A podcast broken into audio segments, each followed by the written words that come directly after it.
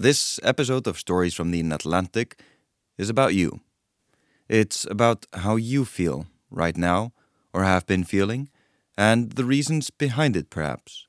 It's about honesty to yourself and a dialogue that results perhaps in answers or questions, but at least they will be your questions and answers. And as I was the one that brought up the need for honesty, let me start the process myself. The reason for the topic and approach to this episode started with a moment of procrastination and some worries. Only a moment before beginning to speak to you, I was sitting by the window, having just put down a green textbook about first aid. Not just first aid, but wilderness first aid, with the heavy title Wilderness First Responder, or in Icelandic, Fyrsta hjálp. As the light faded over Reykjavik, the hours until the course began became fewer, obviously, but part of me was somewhat insecure. The course is actually a reminder course, refreshing what I'd learned three years before, and includes basic guidelines to follow when confronted with a medical situation, especially when far away from any help. So I was sitting there, having answered most of the questions needed to gain the right to attend the course, worrying about the ones I was uncertain about, and imagining being failed before the course even started, perhaps singled out as an example of an idiot. But with those classical doubts, I sat there looking out the window, and I began to talk to you. But the reason suddenly changed, or became plural. I thought of all the ways we can feel, experience things, and perceive our reality. Same situation, different reactions, unless you're following guidelines. But most of us have different guidelines, different upbringing, parents, experiences, and different balance and reactions to the positive and negative experiences. Our situations were different, the people involved behaved differently, and we reacted differently in some way. And without hesitating, because I easily could, and perhaps should, doubt my ability or my right to ask you how you feel, how do you feel? How was your day? I wonder when someone asked you the last time how you were feeling. Here in Iceland, as in many countries, the conversation starter is How's it going? Or actually, what do you say good? It sounds like this Hvað segirðu gott? Or simply Hvað? Or even simpler, Hvað? The shortest version of that question is simply Hress, which means cheery? Question mark. The correct answer to all of the above is allt fínt or bara fínt, bara góður, alltaf besta, and so on, but basically it means I'm fine. The correct counter question is and þú, or how about you, to which you reply, probably with the same answer or a variation thereof. It's actually incredible how fine everyone is doing. My father always confirms my answer to the question with a counter question, which is simply to ask, Isn't it so? which makes sense in Icelandic and is a sign of a very positive outlook on life. So let me ask you again how's it going? When I'm in America, I experience a radical version of this question when I get the question from everyone, everywhere, even when there isn't time to answer it, as when walking somewhere and a stranger passes you, smiling, asking briskly, How's it going? And when I reply, the person has passed me and I'm speaking into thin air. Now, that could bring up conversations with ourselves, using the exterior of our surroundings as a listener, talking out loud, asking questions, searching for answers with no one to reply but ourselves. Okay, I know you might easily point out that there is such a dialogue, and has been since the dawn of mankind, ever since the idea of a higher being and creator came forth, modern day religions being only the most recent variations. Do you have that kind of conversation? Have you ever tried it? Are we having a dual internal monologue, a conversation of sorts, but no way to communicate?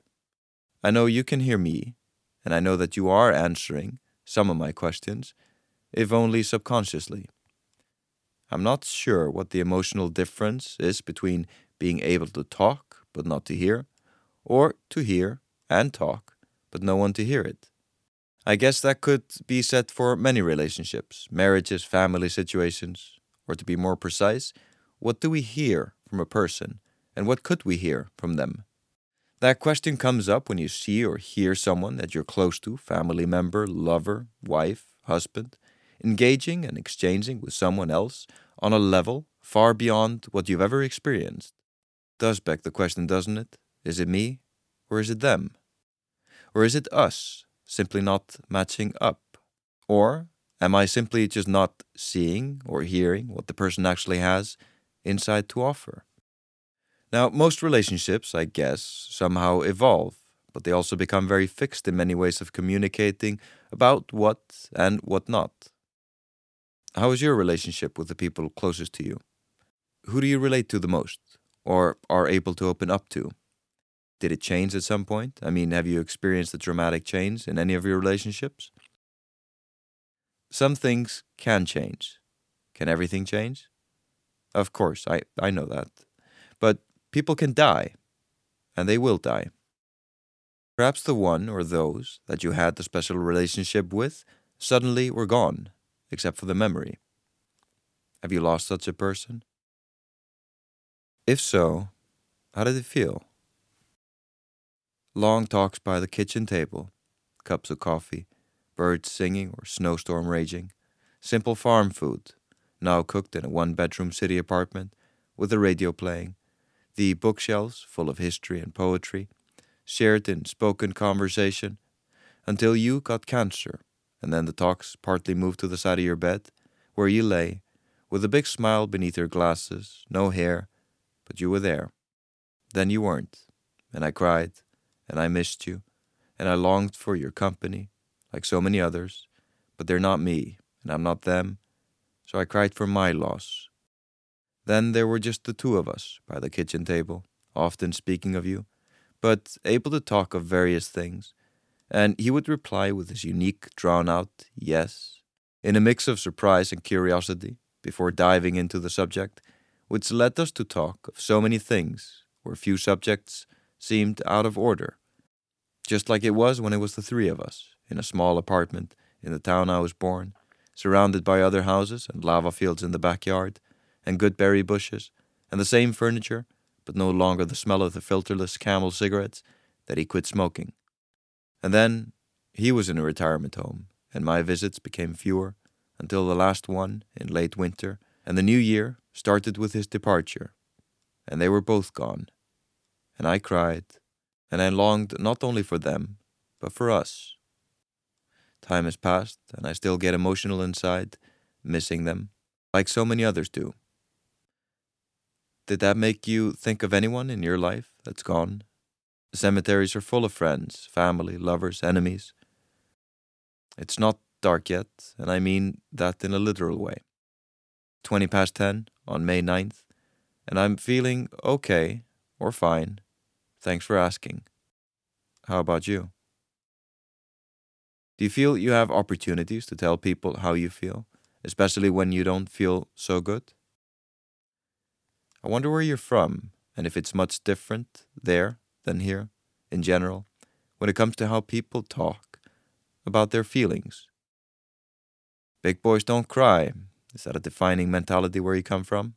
Have you ever seen a big boy cry? What the hell does a big boy actually mean? I do feel that things have changed in Iceland when it comes to opening up about how people feel. There's been all sorts of awakenings when it comes to mental health, about talking about feelings, all kinds of stuff. Every subject is being destigmatized. Go to rehab, great. Whether you're a sailor, a politician, business person, mother, father, great most of the time. But then, what we sense as a general enlightenment of the nation might be only a front page interview, a slogan, a lecture, a focus among the core values of the government's new healthcare charter, how things should be that week. And then there's your family and how open they are to you opening up. What's your relationship with your family? Do you feel that you are yourself when you're with your family? Don't worry, this is just between me and you.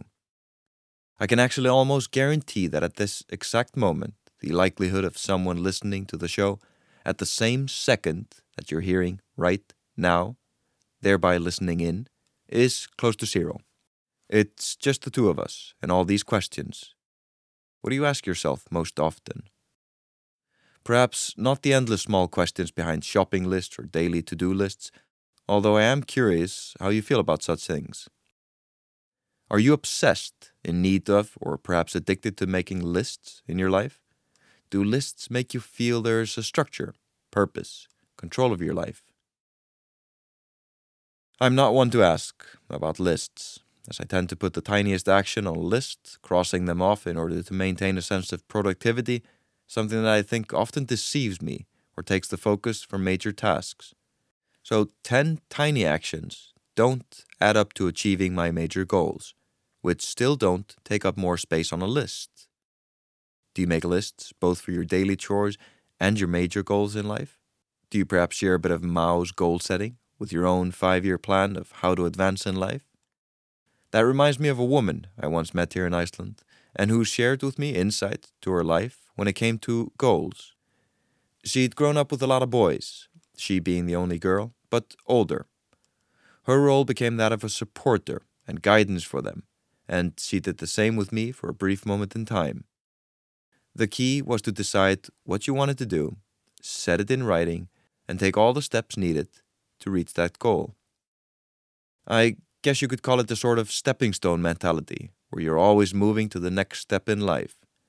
She had achieved her goals and aspirations through a life that did not offer her everything, but what she could control, she did. So that begs the question what's the next stepping stone for you? Is it work related, moving up the ladder as they call it? Perhaps you're picking up the stones behind you, aiming to throw them up in order to break the glass ceiling that you find you live under. I guess that brings us to limitations. I have no idea whether you're standing on top of the glass ceiling or banging at it from below, or if you're actually even in the building. Oh, and what do you ask yourself most often? All these questions make me hear the voice of a teacher speaking over a class, which I think would have been amazing as a kid.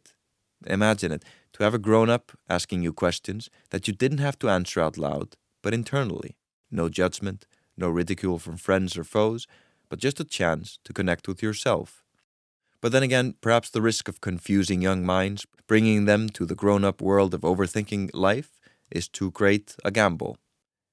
Imagine the voice of a teacher saying, Now, kids, you'll have 30 seconds to answer the next question inside your mind.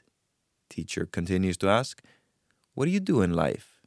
One person blurts out a joke and the group laughs, but the teacher just smiles and says, Some of you make jokes in life. That would be one of the things that you do in life. So now, silently in your mind, continue thinking of all sorts of things you do in life. It's almost sci fi, isn't it? To think of this kind of education where you only answer to yourself. But now, a grown up question What do you want to do in life? When's the last time someone asked you what you want to do? Or the last time you asked someone what they want to do?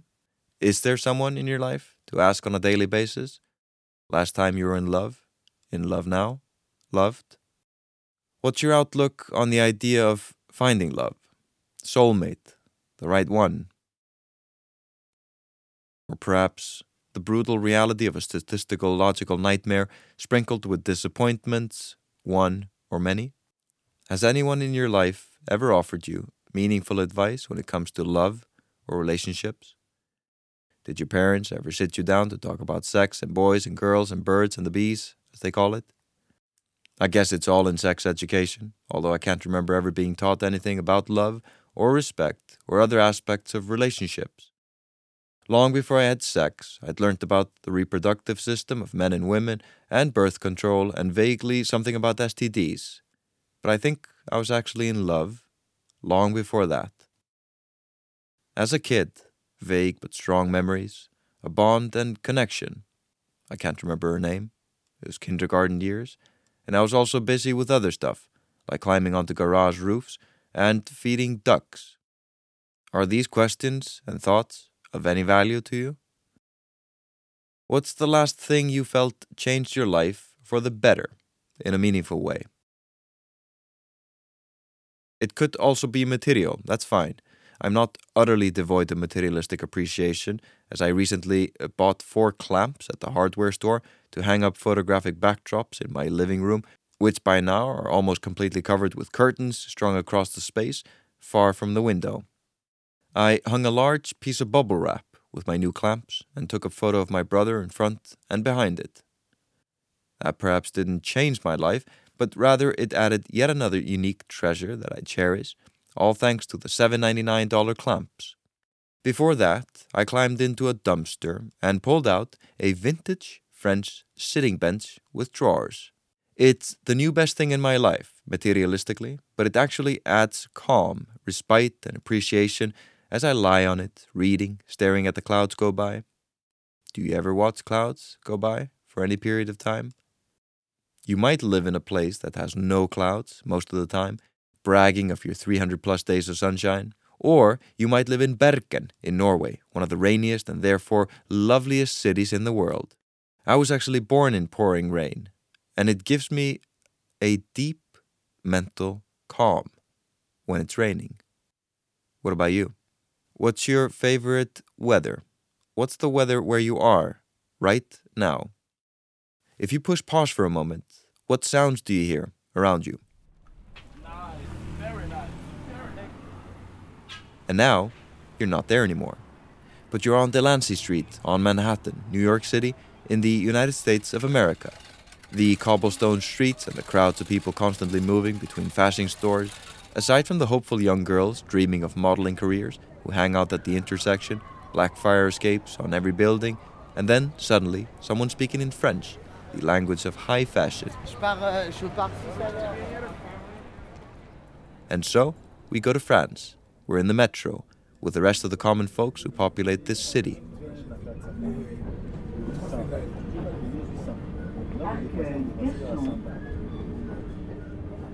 This city you thought I was going to call the city of love. Whatever. This city you thought I was going to call the city of love, right?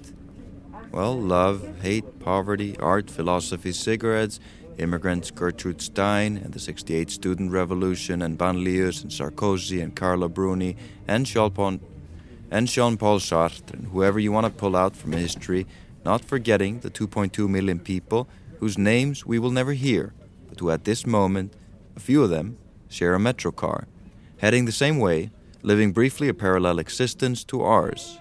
So we just stand there, feeling the jerky forward motion of the green metro train passing through one of the many arrondissements or neighborhoods of the city. Have you ever lived in another city or another country? Does your home feel like you want it or wanted it to feel? Do you feel at home? Close your eyes, unless driving or walking, but close your eyes. I'm going to remove you from your present location and drop you into the hills of the Albaycin, an ancient Moorish quarter in the city of Granada in southern Spain. For a brief moment, without any explanation for you being there, you stroll the small narrow streets and walkways between whitewashed houses and giant cactuses where siestas actually mean something. Slow, quiet, in the warm autumn afternoon, blue sky, the Alhambra Castle on top of the adjacent hill. On one of the rooftops, on top of the Albaycin, on the mildest afternoon you've ever experienced, you find yourself sitting with two guitarists, one from South America, another from Taiwan, as the former plays into the afternoon orange glow.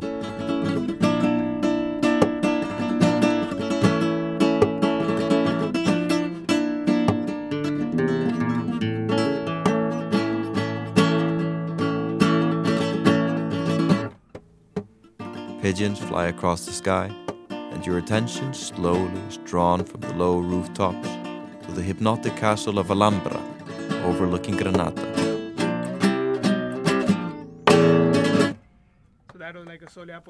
Take one last deep breath and look over this ancient city, the former Muslim stronghold, center of learning and arts, before you return, slowly, back to where you came from. And where did you come from before this now of your life? Where did you grow up? And what was your childhood like? Did you dream of being a pilot, doctor, nurse, revolutionary, bank robber, politician, stay at home parent, artist, or like me, a ninja with a Kawasaki motorcycle, preferably living in Tokyo? Who was your best friend? The number one rule I learned in the last days was to ensure your own safety at the scene before you help anyone else. If you're still here, I want you to know that there is no big revelation at the end of the show, no advice or wisdom from me to you, no mental CPR or how to stop emotional bleeding. This is it. Just 20 minutes of me asking you various random questions, occasionally allowing my thoughts to roam a little bit, hoping you're still here and that you've had a chance to think about yourself. There are, of course, social surveys carried out all around the world, focusing on health, income, happiness, and perception of society. Thank you so much for speaking to us. Now, I want to ask you what's the last thing that made you feel sorrow? Now, can you tell me on the scale of 1 to 10, 1 being none, 10 being complete, do you feel that you have control over your life? To the statement, I am able to change my life for the better, would you say you agree or disagree? The idea of you as master of your own destiny, do you relate to it completely, somewhat, have no opinion, not that much, or not at all? Let's try a different tone. Would it be easy for you to move? Just pack up and find a new job, make new friends, find a new rhythm? Would it only be you relocating, or do you have a family? Listen to the tone at the sound of the beep. Beep. You still here? You're still with her? Him? Do you ever get questions like those? From whom? Were they ever valuable or helpful, perhaps? At this course I'm taking, we go over all the systems to organize your approach to a situation and specific problems, whether it's based on someone bleeding to death, or possibly going into shock, or possibly just being a little upset. You have ways of going through steps, checklists, triangles, exclusion methods, all in the hopes of narrowing down to a problem, defining it as serious or not, reacting, and coming up with a plan. Perhaps that's the way to go through life, with a set of guidelines, exchanging words like anaphylactic shock with unhappiness, and thereby figuring out what triggers it and how to get rid of it. Freud as a wilderness first responder, saving mental health in the great outdoors. I was fascinated by the step by step process taught at this course, where each side of a triangle referred to either a reminder of what to keep in mind or what to actually do, leading you to a final problem list, leading you to a final problem list, possible problems that could result from it, and what you then planned on doing to solve the problem, or at least take the steps needed to keep the person alive. Have you ever felt you had someone's life in your hands? It could be their safety or their actual life faced with risks to it, or it could be their well being or happiness. Have you ever felt responsible for someone's happiness directly? If so, think of a positive example where you cherished that role and the emotions you got from it. And then think of the opposite, where the feeling became a burden you had to carry every day, as if your actions or lack of certain actions would tip a person into a catatonic downward spiral. Confronted with overwhelming situations where someone tells you that your actions are causing pain, wouldn't it be good to have a checklist or framework to help you navigate through that situation? There are situations where the scene of the accident is nothing but screams and blood and fires that must be put out and wounds taken care of, and you panic, running from one problem to the next, reacting but not solving or stabilizing the scene. Adrenaline, fear, doubt, stress, guilt can create a situation where you lose control. Does this show and the line of questioning feel heavy to you? Have you ever been interrogated? It could be by police, and if so, I'm not going to ask you for what, or it could be the interrogation of a spouse or lover. Think of one of the hardest questions you've ever been asked in your life. Now think of the answer. How did that feel? How do you feel right now after all these questions? Like I said earlier in the show, there will be no magical pill or potion, solution or absolution for anything as we near the end of this episode, which clearly swerved away from the usual theme of sharing stories from other people. Instead, we made this episode revolve around you, with questions and answers only you can know. In upcoming episodes, we will continue to ask other people questions, hearing their stories or thoughts on things, but today it was about you. I wish you all the best and hope you'll join me again for the next episode of Stories from the Atlantic, where the focus will be on a haircut, birds, now arriving in the millions to Iceland as we speak. So, with that, goodbye.